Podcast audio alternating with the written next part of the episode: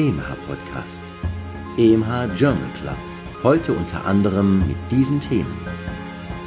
Zu strenge Grenzwerte für die diastolische Hypertonie in neueren Guidelines. Koronare CT-Untersuchung nach Myokardinfarkt ohne ST-Hebung. Globale Analyse von Krebsgenomen. Neurologische Folgen eines Vitamin B12-Mangels. Auf dem Weg zu einer oralen Influenza-Impfung.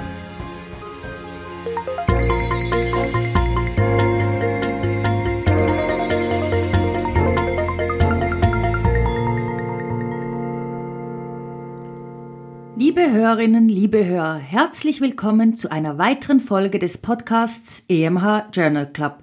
Ich freue mich sehr, dass Sie uns wieder zuhören.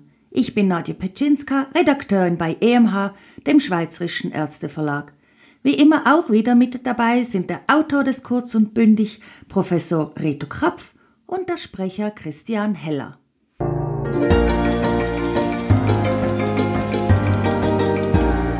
Praxisrelevant zu strenge Grenzwerte für die diastolische Hypertonie in neueren Guidelines? Die Zielwerte für eine isolierte diastolische Hypertonie befinden sich im Sinkflug. Namentlich die Richtlinien der American Heart Association und des American College of Cardiology von 2017 empfehlen eine Senkung des Zielwertes von vormals unter 90 mm Hg auf neu unter 80 mm Hg.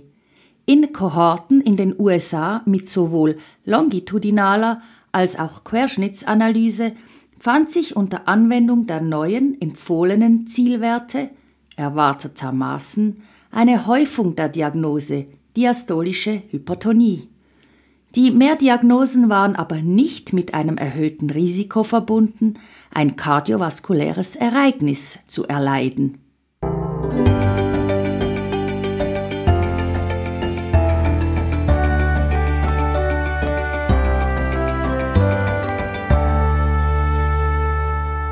So einfach ist es dann doch nicht. Kindliche Infektionen mit Rotaviren und auch anderen Viren vermögen einen Typ-1-Diabetes mellitus auszulösen oder sind zumindest mit dem späteren Auftreten eines Typ-1-Diabetes assoziiert. Laut einer australischen Studie, im Gegensatz zu zwei anderen Studien aus Finnland, vermochte eine Rotavirus-Vakzinierung das Auftreten eines Typ-1-Diabetes bei Kindern unter fünf Jahren zu reduzieren.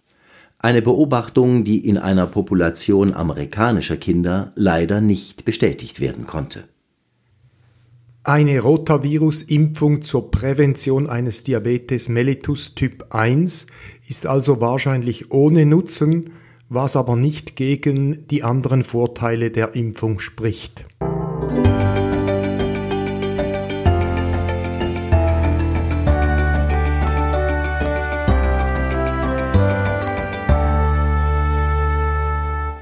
Volumetrisches CT-Screening reduziert Lungenkrebs-assoziierte Mortalität in Risikogruppe. Nelson-Studie.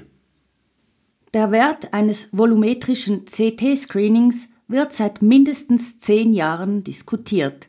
Es wird noch nicht generell empfohlen, wenn auch aufgrund einer früheren Studie jährliche CT-Untersuchungen, insgesamt dreimal, in Risikopopulationen vor allem auch im Vergleich zu normalen Thoraxröntgenbildern, vertretbar sind. Eine Praxis, die so auch in den USA gehandhabt wird. In Europa bestanden noch Vorbehalte wegen dem Problem der Überdiagnostik, also von falsch positiven Resultaten, die weitere, auch Nebenwirkungen induzierende Abklärungen nach sich zieht.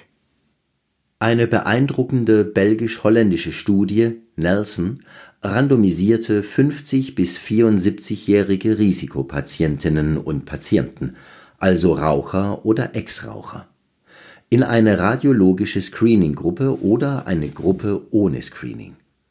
Volumetrische CTs wurden bei Randomisierung nach einem, drei sowie 5,5 Jahren durchgeführt Die Nachbeobachtung ab Randomisierung betrug zehn Jahre. 13.000 Männer sowie knapp 3.000 Frauen, diese mit separater Analyse, wurden insgesamt randomisiert. In der CT-Screening-Gruppe wurden nach zehn Jahren signifikant mehr Karzinome diagnostiziert, wobei der Unterschied vor allem in den ersten gut drei Jahren gemacht wurde und etwa ab acht Jahren verschwand. Das Risiko, an Lungenkrebs zu versterben, reduzierte sich durch das Screening signifikant von 3,3 auf 2,5 Todesfälle pro 1000 Patienten und Jahr, sogenannte Patientenjahre. Also ein vergleichbarer Nutzen wie in der früheren Studie, die eine Mortalitätsreduktion um 20 Prozent zeigte. Aufgrund der volumetrischen Analyse der Rundherde und genaueren Informationen bezüglich Form und Größenzunahme gab es deutlich weniger falsch positive Befunde. Es scheint, dass ein Screening mit dieser CT-Technik nun Hochrisikopatienten in dieser Altersgruppe zugänglich gemacht werden sollte. Drei Untersuchungen über gut fünf Jahre scheinen im Lichte dieser Studie genügend.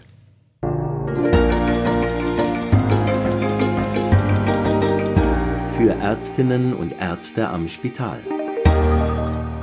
Risikofaktor für das Auftreten einer akuten Niereninsuffizienz. Es gibt eine Reihe von Biomarkern zur Diagnostik und Differentialdiagnostik der akuten Niereninsuffizienz vor allem zur Unterscheidung zwischen prärenaler und intrarenaler Ursache. Hier kommt der sogenannte SUPAR, ein Kürzel für Soluble Urokinase Plasminogen Activator Receptor, ins Spiel. Für diesen SUPAR wurde eben gezeigt, dass erhöhte Plasma- oder Serumspiegel eine akute Niereninsuffizienz, zum Beispiel vor Koronarangiographie oder Herzchirurgie, vorhersagen und damit die Basis für eine Prävention inklusive klinischer Testung verbesserter Präventivmaßnahmen bilden kann. SUPAR wird bei Immunaktivierung und Entzündung produziert und aus Granulozyten, Makrophagen und Monozyten freigesetzt. In den Nieren kann sich Super an ein Integrin der Podozyten binden und dadurch zum Podozytenuntergang mit folgender Proteinurie und glomerulärer Fibrose oder Sklerose führen. Zusammengefasst ist SUPAR ein vielversprechender prognostischer Biomarker, für den auch plausible Vorstellungen über seinen Wirkmechanismus bestehen. Sicher wird er unter anderem für die Evaluation akut wirkender nephroprotektiver Interventionen wichtig werden.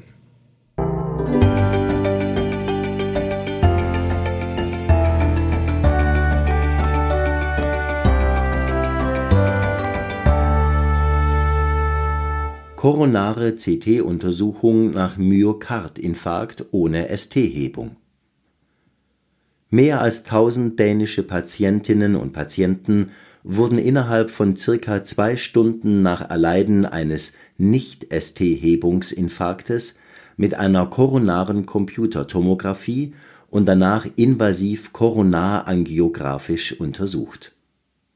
Dabei war die Computertomographie in der Lage, sowohl eine relevante koronare Stenose von über 50 Prozent auszuschließen negativer Voraussagewert von 91 Prozent, als auch eine solche als wahrscheinlich vorauszusagen, positiver Voraussagewert von 88 Prozent.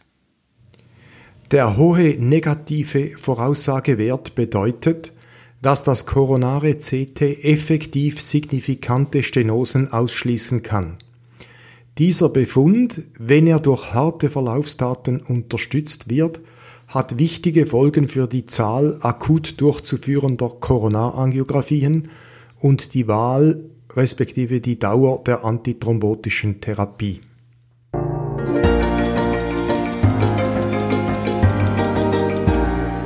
Neues aus der Biologie Globale Analyse von Krebsgenomen Global hat in der Studie, die wir in der Folge besprechen, eine doppelte Bedeutung weltweit und umfassend.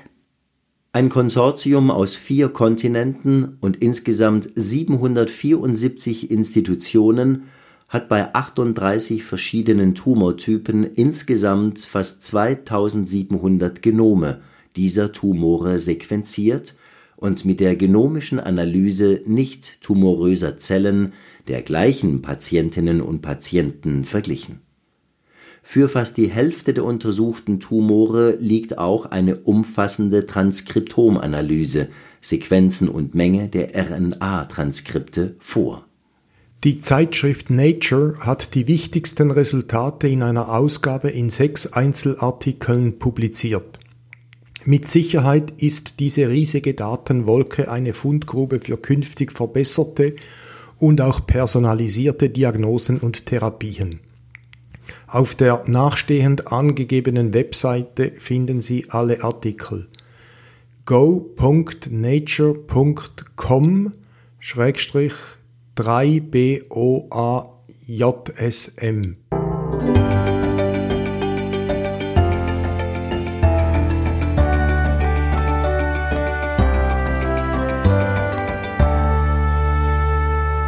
Komplementaktivierung wichtig für Thrombose beim Antiphospholipid-Antikörpersyndrom (APS).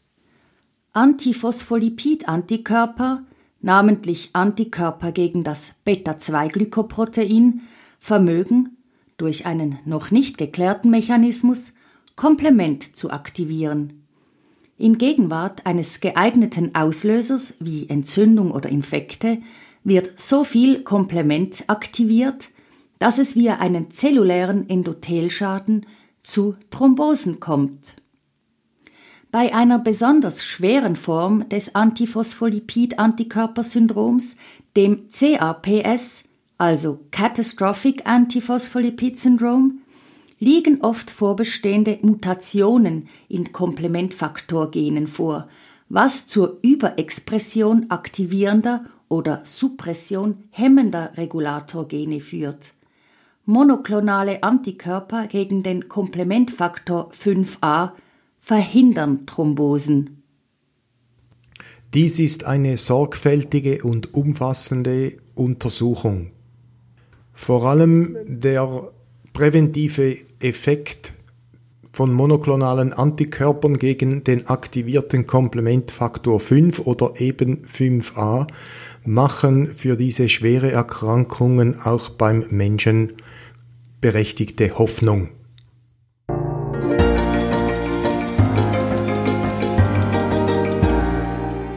Immer noch lesenswert. Neurologische Folgen eines Vitamin B12-Mangels 1991 wurde eine Fallserie von 143 Patientinnen und Patienten mit insgesamt 153 Episoden von Vitamin B12-Mangel induzierten neurologischen Nebenwirkungen beschrieben. Parästhesien und Ataxie waren die häufigsten Initialsymptome. Vom Zeitpunkt der ersten Symptome bis zur Diagnose verstrichen im Durchschnitt vier Monate. Eine Perniciosa war die häufigste Ursache des Vitamin B12-Mangels. Speziell interessant sind die heterogenen neurologischen Manifestationen, die nicht alle primär an einen B12-Mangel denken ließen.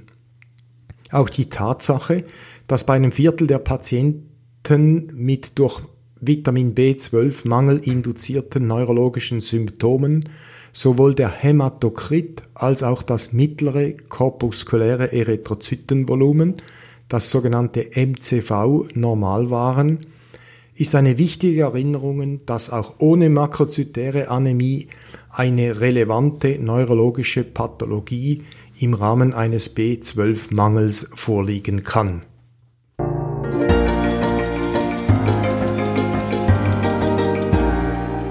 Das hat uns gefreut. Auf dem Weg zu einer oralen Influenza-Impfung.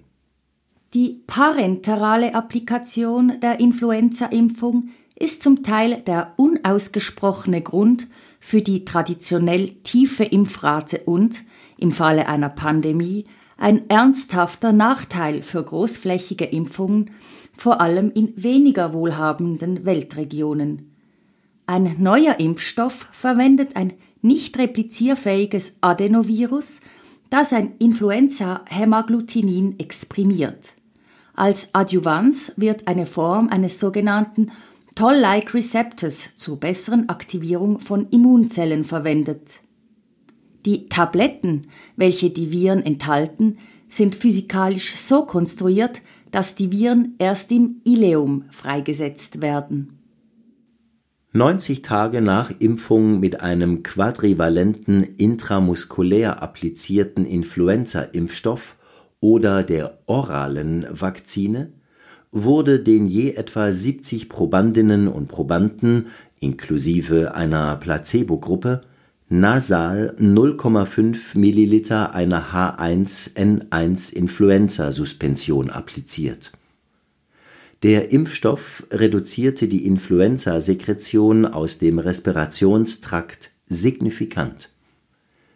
Grippale Symptome traten bei beiden Impfstoffen bei etwa einem Drittel, in der Placebo-Gruppe bei der Hälfte der Exponierten auf ein willkommener pharmakotechnischer Fortschritt, allerdings noch kein Durchbruch in der Wirksamkeit der Impfung generell.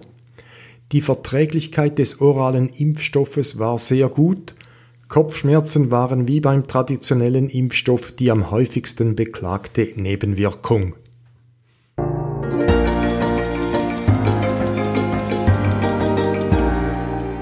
Auch noch aufgefallen. Neue Therapien für die Polycythemia vera.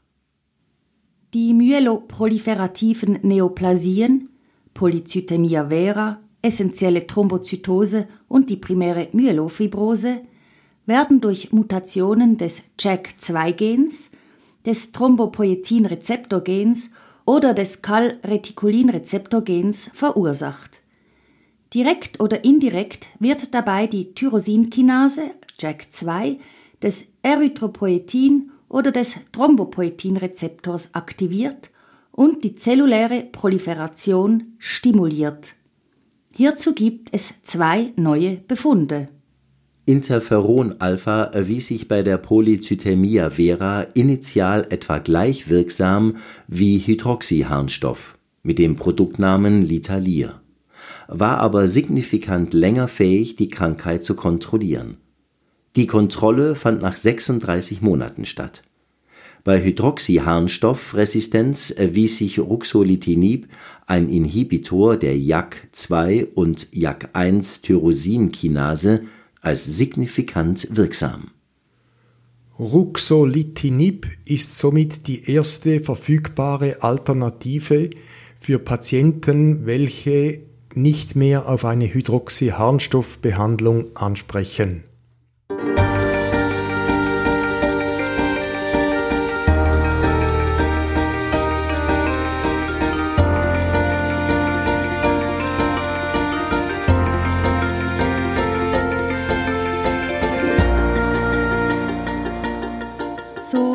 sind wir für heute wieder am Ende angelangt. Wenn Sie Lob, Kritik, Anmerkungen oder Ergänzungen zu unserem Podcast haben, würde es uns freuen, wenn Sie uns dies mitteilen. Sie erreichen uns unter der Mailadresse podcast.emh.ch. Vielen Dank. Der nächste Podcast können Sie ab dem 25. März hören. Die Referenzen der besprochenen Studien finden Sie wie immer unter emh.ch-podcast oder in der Ausgabe 1112 des Swiss Medical Forum unter medicalforum.ch oder in der aktuellen Printausgabe. Bis in zwei Wochen. Machen Sie es gut.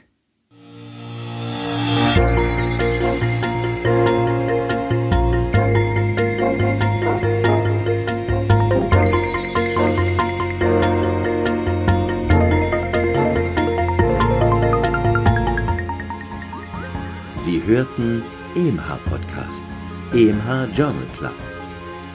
Konzept, Textbearbeitung und Moderation Dr. Nadja Pitschinska. Autor der Originaltexte und Kommentare Professor Dr. Reto Krapf. Sprecher Christian Heller. Musik Martin Gantenbein. Produktion EMH, Schweizerischer Ärzteverlag.